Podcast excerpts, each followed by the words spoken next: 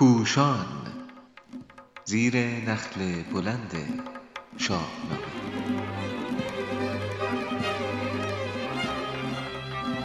شاهنامه خوانی از زبان فردوسی خردمند شماره 55 شرایط سربرآوردن رستم.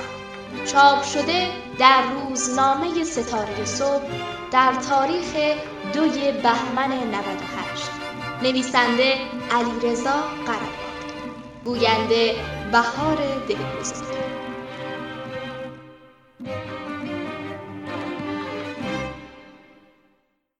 در پایان دوران پیشدادیان فردوسی از سربرآوری رستم می‌گوید با جهان پهلوانی رستم عصر تازه‌ای در تاریخ اسطوره ایران آغاز می شود که به دوران کیانیان معروف است. این دو سلسله گرچه تاریخی نیستند ولی بسیاری از رویدادهای تاریخ ایران به شکل اسطوره‌ای در آنها بازتاب یافته است. در فاصله میان دو سلسله تورانیان بر ایران چیره شدند و افراسیاب که مظهر پلیدی است بر ایران حکم روایی می کند. پس می توان گفت رستم نماد امید ایرانیان به استقلال سرزمین و پیروزی بر دشمن متجاوز است. از همینجا دیدگاه دانای توس درباره شرایط سربرآوردن اسطوره رستم آشکار می شود.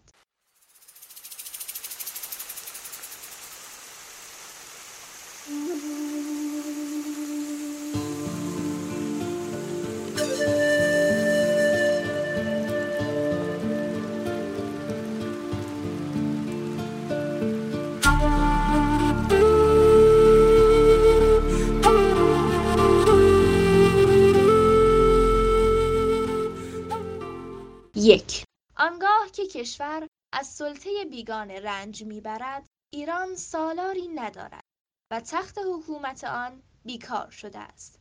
آنگاه که زال پهلوان تاب و توان دفاع از ایران را از دست داده است باز هم امید در ایران شهر نمی میرد و پهلوان جوانی که هنوز آنچنان که باید و شاید نبالیده تکیهگاه و پشتیبان کشور می شود این همان نکته است که زال به فرزند خود می‌گوید. تو را نوز گه رزم نیست. چه سازم که هنگامه بزم نیست. هنوز از لبت شیر بوید همی. دلت ناز و شادی بجوید همی.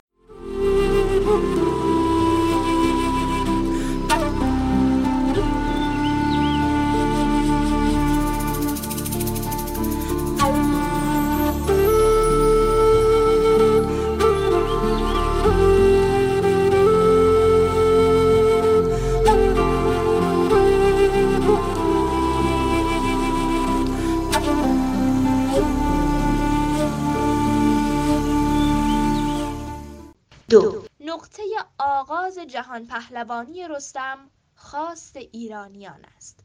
آنان سر به سر و با دلی دردمند و لبی سرشار از انتقاد و سخنانی درشت نزد زال می روند و زمانی که او جهان پهلوانی رستم را پیشنهاد می کند بسیار خرسند می شوند همه شهر ایران ز گفتار اوی ببودند شادان دل و تازه روی.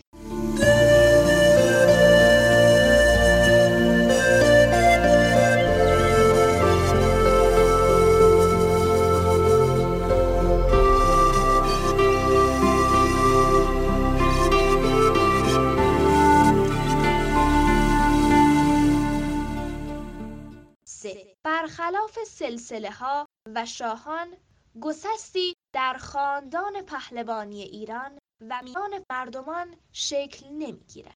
آنها یک بار در دوران جمشید آزمودند که چگونه آشفتگی و پناه بردن به بیگانه چون زحاک دوره ستمی هزار ساله را بر ایران تحمیل کرد. این بار همه دل به سخن زال مظهر دانایی می سپارند و به یاری جهان پهلوان رستم کیقباد دادگر و خردمند را که همچنان از تخم منوچهر یعنی دنباله سنت کنونی است با تغییرهای بزرگی که به شکل سلسله تازه در شاهنامه بازتاب می‌یابد بر تخت می‌نشانند.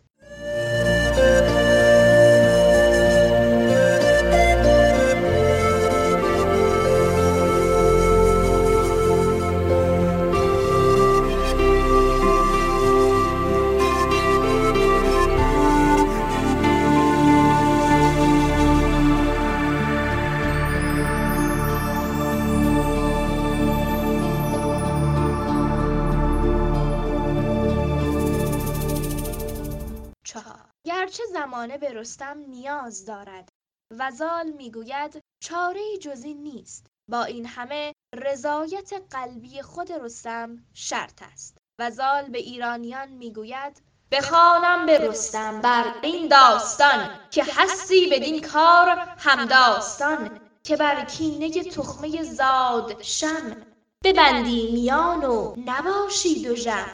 در پرسش از فرزند خود برای آمادگی رزم با افراسیاب زال رستم را فریب نمی‌دهد و آشکارا می‌گوید یکی کار پیش است و رنجی دراز کزو بگسلد خواب و آرام و ناز.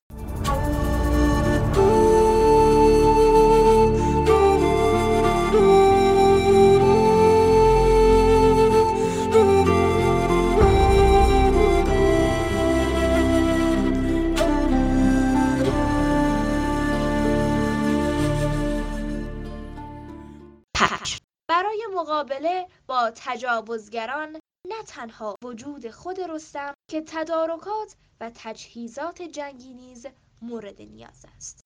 بخشی از این امکانات موجود است. رستم می‌گوید که ابر شمشیر آبگون جوشن گوپال و سنان شایسته برای جنگیدن دارد. ولی دو چیز دیگر نیاز دارد. یکی باره باید چو پیلی بلند. یعنی اسبی که زور رستم را تاب آورد و نیز یکی گرز خواهم چو یک لخت کوه. که می‌تواند به ویژگی های پهلوانان اسطوره‌ای هم اشاره داشته باشد. زیرا از پهلوانان اسطوره‌ای داشتن اسب و جنگ افزار ویژه انتظار می رود. از سوی دیگر زمانی که به افراسیاب می‌گویند نبینی که با گرز سام آمده است. این جنگ افزار می‌تواند نشانه پیوند رستم با سنت های مبارزاتی پیشین باشد.